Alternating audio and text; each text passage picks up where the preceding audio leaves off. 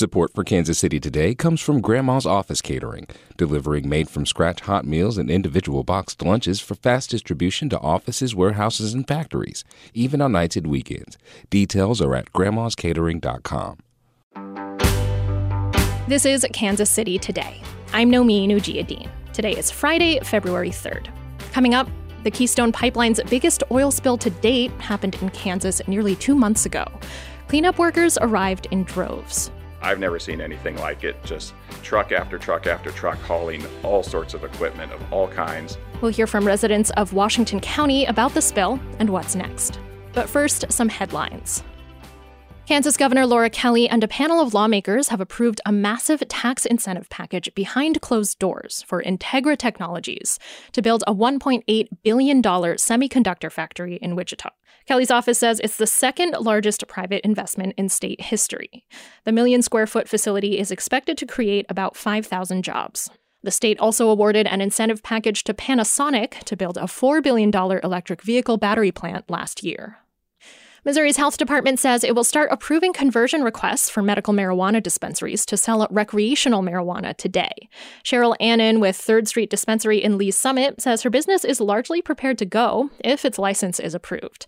She says she feels an extra sense of urgency with sales allowed as soon as approval happens we didn't need marijuana before this, we're definitely going to need it after. So it's stressful but exciting. Missouri voters last fall approved an amendment to legalize recreational marijuana, and in December it became legal for anyone 21 or older to possess, deliver, and use cannabis. The Missouri House of Representatives has passed a bill that would let voters decide if it should be harder to amend the state's constitution. Sarah Kellogg reports. Under the resolution, the voting threshold needed to pass a proposed constitutional amendment through the initiative petition process would be increased to 60%. But the resolution also includes language stating that only a U.S. citizen who is properly registered would be considered a legal voter. That provision is already a requirement, and Democrats, like Representative David Tyson Smith, said including that language first hides the true goal of the resolution. And my fear is that people are going to go into the ballot box and think that's really what this is about, and they're going to be misled. The resolution now goes to the Missouri Senate. Starting this month, North Kansas City schools are adding armed security guards to its elementary schools. KCUR's Jodi Fortino reports. The district plans to place a guard in each of its 28 schools that don't have full time security personnel. That includes its elementary schools and sixth grade centers. In November, the district school board entered a $2.75 million contract with the faith based Strategos International. Officers get three weeks of intensive training with quarterly follow ups. School board members say they're hiring guards in response to safety concerns from families after repeated school shootings across the country. 13 armed guards will start this month, with the goal of all schools being fully staffed by early April. History will be made in Super Bowl 57 when the Kansas City Chiefs play the Philadelphia Eagles. Greg Echlin reports for KCUR on a new football first. For the first time next Sunday, two African Americans will be starting quarterbacks in the Super Bowl. Jalen Hurts is the Eagles starter, and Patrick Mahomes will be under center for the Chiefs. Mahomes says he hopes young quarterbacks growing up will take notice. If we can continue to to show that we can consistently be great. Um, I think it'll just continue to open doors uh, for other kids growing up to to follow their dreams and be a quarterback of an NFL team. Mahomes will make his third Super Bowl appearance. He was back at practice this week, still dealing with the high ankle sprain he suffered in the divisional game against Jacksonville. We'll be back after this. You listen to this podcast every day because it's your KC local reliable news source. You take us seriously. But you know, we like to get down and we want you to party with us. Join us at our annual benefit Radioactive on June 14th. NPR's All Things Considered host Ari Shapiro is the featured guest at this party, and it's gonna be bumping. You gotta be there. Sponsorship packages and ticket information are available at kcur.org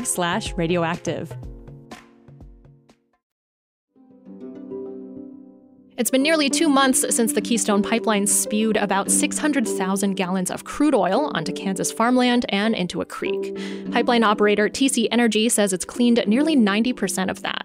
Celia Llopis Jepsen of the Kansas News Service takes us to Washington County near Nebraska to meet people who live there. Washington County is home to about 5,500 people. The pipeline burst here the night of December 7th near the county seat, also called Washington. Randy Hubbard is the county emergency preparedness coordinator. My cell phone rang about 1:30 in the morning. It was a gentleman out of Texas with TC Energy and said, uh, "Sorry to wake you up this early, but I think we have a significant oil release within your county." 15 minutes later, he had reached Mill Creek, where a massive oil slick was moving downstream. The county's small public works crew helped TC Energy workers build a dam. They started before the sun even came up. By sunrise, the feds had arrived, state regulators, cleanup crews poured in, and people could smell the oil from miles away. Dan Thalman publishes the county newspaper. The traffic was absolutely nonstop. I've never seen anything like it. Just truck after truck after truck hauling all sorts of equipment of all kinds. Nearly two months later, 700 people work at the spill site daily. Motels are full in surrounding counties. A catering company from Texas feeds the workers. This county seat of 1,200 people has just two restaurants a pizza joint and the Sale Barn Cafe. Over medium. Chuck and Teresa Penning serve up breakfast burritos and patty melts with ingredients from their farm, where they take great pains to do things just so. Yep, yep. We try real hard to not spray chemicals. We don't use artificial fertilizers. They see the oil spill as unfortunate, but hopefully a one off event here. I think probably if we dug into the statistics of all this, um, the percentage of it happening is low. I got three pipelines running through my properties, but I'm not worried about it. I'm not. Lifelong farmer Lewis Carter stopped in for lunch. He has faith in the Environmental Protection Agency to make TC Energy clean up its mess. Oh, I do. I they're independent. Oh, yeah. yeah. And as near as I know, this Canadian company that's doing it, they're doing their job too. But but there's somebody looking over the shoulder at the same time. Reporters aren't allowed at the spill site, so Jeff Pritchard with the EPA met me outside a security checkpoint where trucks rumbled in and out. Currently, today, they are starting to haul out uh, some of the oil impacted soil from the uh, pipeline discharge for disposal. He says TC Energy's crews will be cleaning Mill Creek for months. So if you come at nighttime, you can see it glowing from a ways away. It's because they're running 24 hours a day here, 12 hour shifts. They're still sucking oil out of the creek, and scouring for residue and remediating the creek bank will take longer.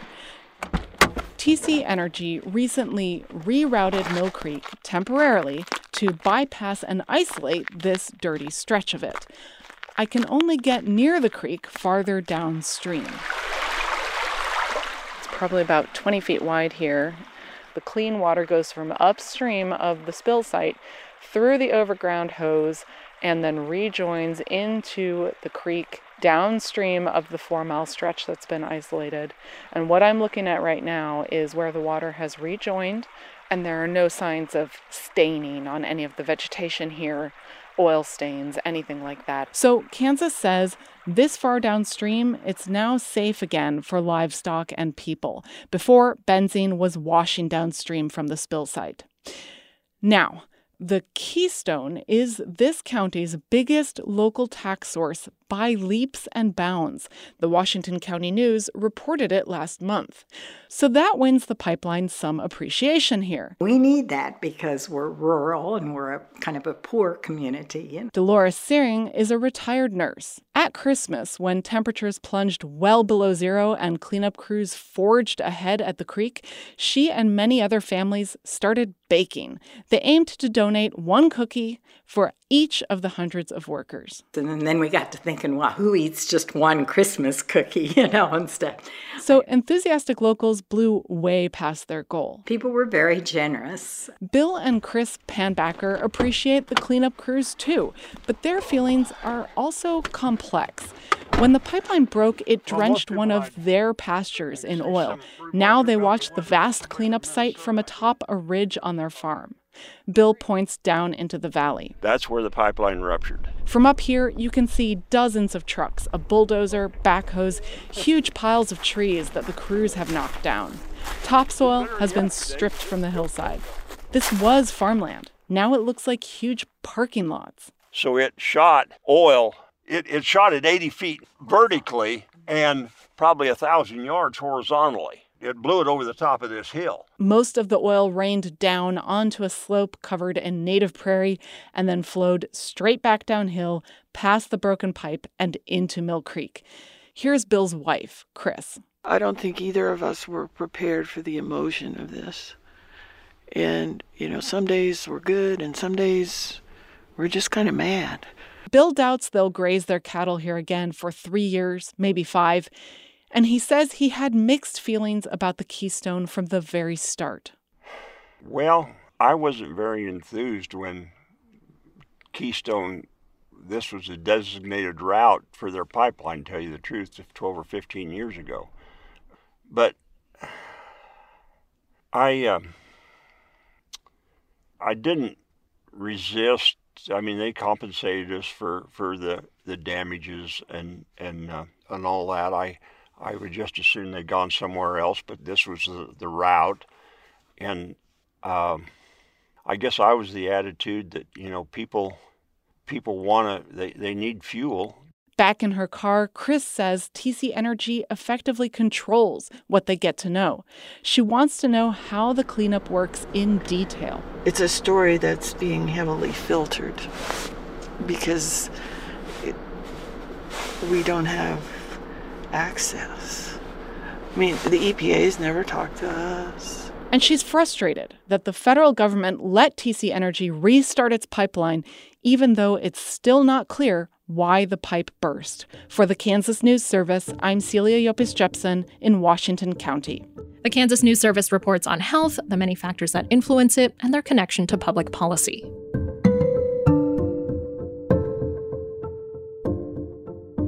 This is Kansas City Today. I'm Nomin Ujiyediin. This podcast is produced by Trevor Grandin, Byron Love, and KCUR Studios. It's edited by Lisa Rodriguez and Gabe Rosenberg. You can read Celia's story on the Keystone Pipeline spill at kcur.org, where you can find more Kansas and Missouri headlines from Kansas City's NPR station. On Monday, we'll feature an interview with Missouri Congressman Sam Graves. Thanks for listening, and I'll see you next week.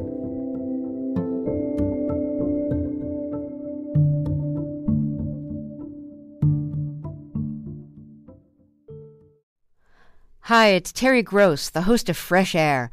We bring you in depth, long form interviews with actors, directors, musicians, authors, journalists, and more. Listen to our Peabody Award winning Fresh Air podcast from WHYY and NPR.